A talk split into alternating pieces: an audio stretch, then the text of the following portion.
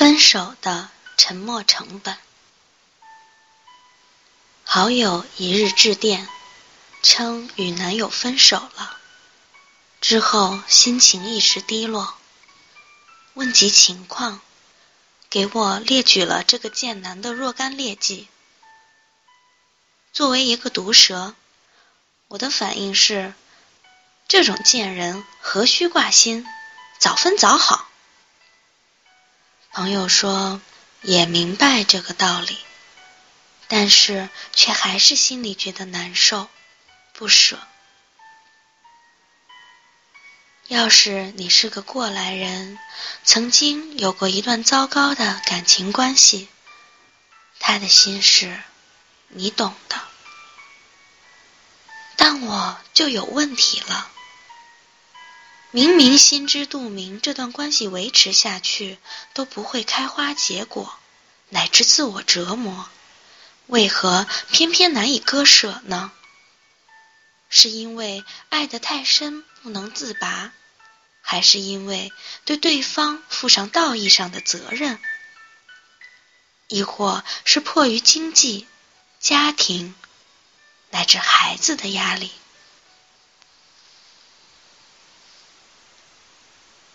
实际情况往往是我已经习惯了和他在一起了，分开的话会不习惯，甚至很难受。心理学上叫这种做不活动惯性，就是惯于维持现状，哪怕情况不好也不愿意改变。而这种惰性的背后，其实还隐藏着对自己付出多少的算计。我们都在一起七年了，我为了这个人付出了这么多，我不想放弃。我花了这么多时间和精力来经营这段关系，如果要跟他分手，不就血本无归，又得从头再来？对于精于算计的现代人，在一段亲密关系的十字路口，要决定向左走。还是向右走，我们会考虑很多。这个时候，很多人会着眼于过去，回首跟对方走过的日子，看看自己为这段关系付出多少代价、精力、时间、金钱，甚至是一去不复返的青春。这些过去已经投入的一切，叫做沉没成本。一旦你选择放弃，这些过去的投资就会变成泰坦尼克号，长眠于海底。同样的事情在生活中不胜枚举。你从事了一份工作三年，已经是个熟手气功。但是，一直都不太喜欢这份工作，也得不到升迁的机会。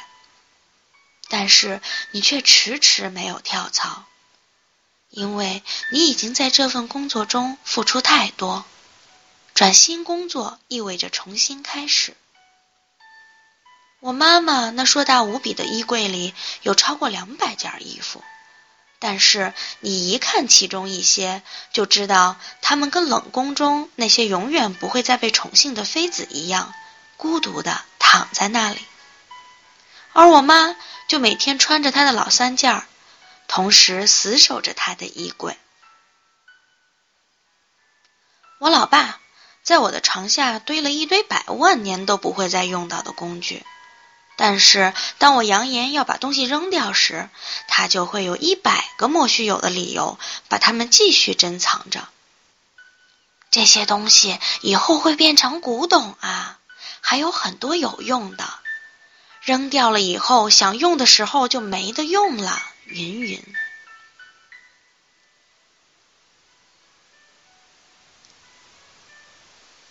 巴里施瓦茨在决策的悖论中举了一个很好的场研究的例子，来说明沉没成本是怎样影响人做决定的。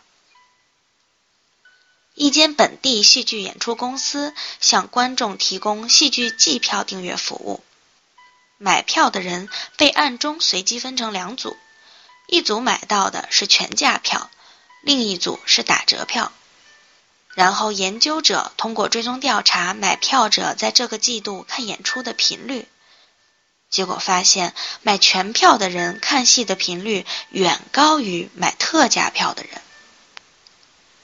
个中原委可能是全价票买家要是不去的话会浪费更多钱，他们比折扣票买家更心痛，因为对全票买家来说，不去看演出要损失更大。也会让人感到更后悔。如果我们从展望将来的角度来分析，我们应该选择的是让我们自己感到更开心的事情。那么，在演出当天，应该问自己的问题是：我今天究竟出门看戏剧好呢，还是宅在家里打 DOTA 好呢？冬天来了。溜冰的时间到了。现在想象你买了两张溜冰场的票，然后才发现两张票是同一天的，一张价值五十元，另一张价值二十五元。但是二十五元那个溜冰场这时候人比较少，环境也更好，你会选哪个呢？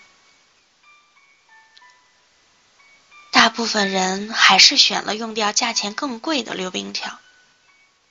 可是，溜冰本来就是一种愉悦身心的活动，难道不是应该选择那个能让你玩得更尽兴、更开心的选择吗？我们在做决策时，尤其是重大的决策时，都希望自己能够理智的分析情况，然后做出更好的选择。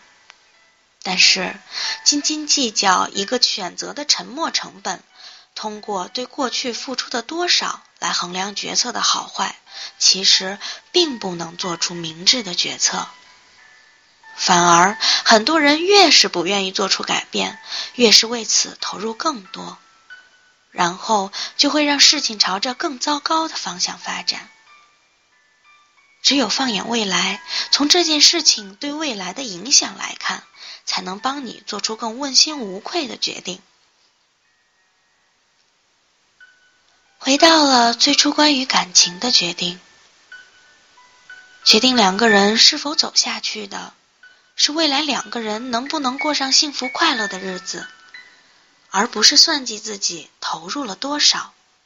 毕竟，过去的就过去了，未来的日子。还长呢。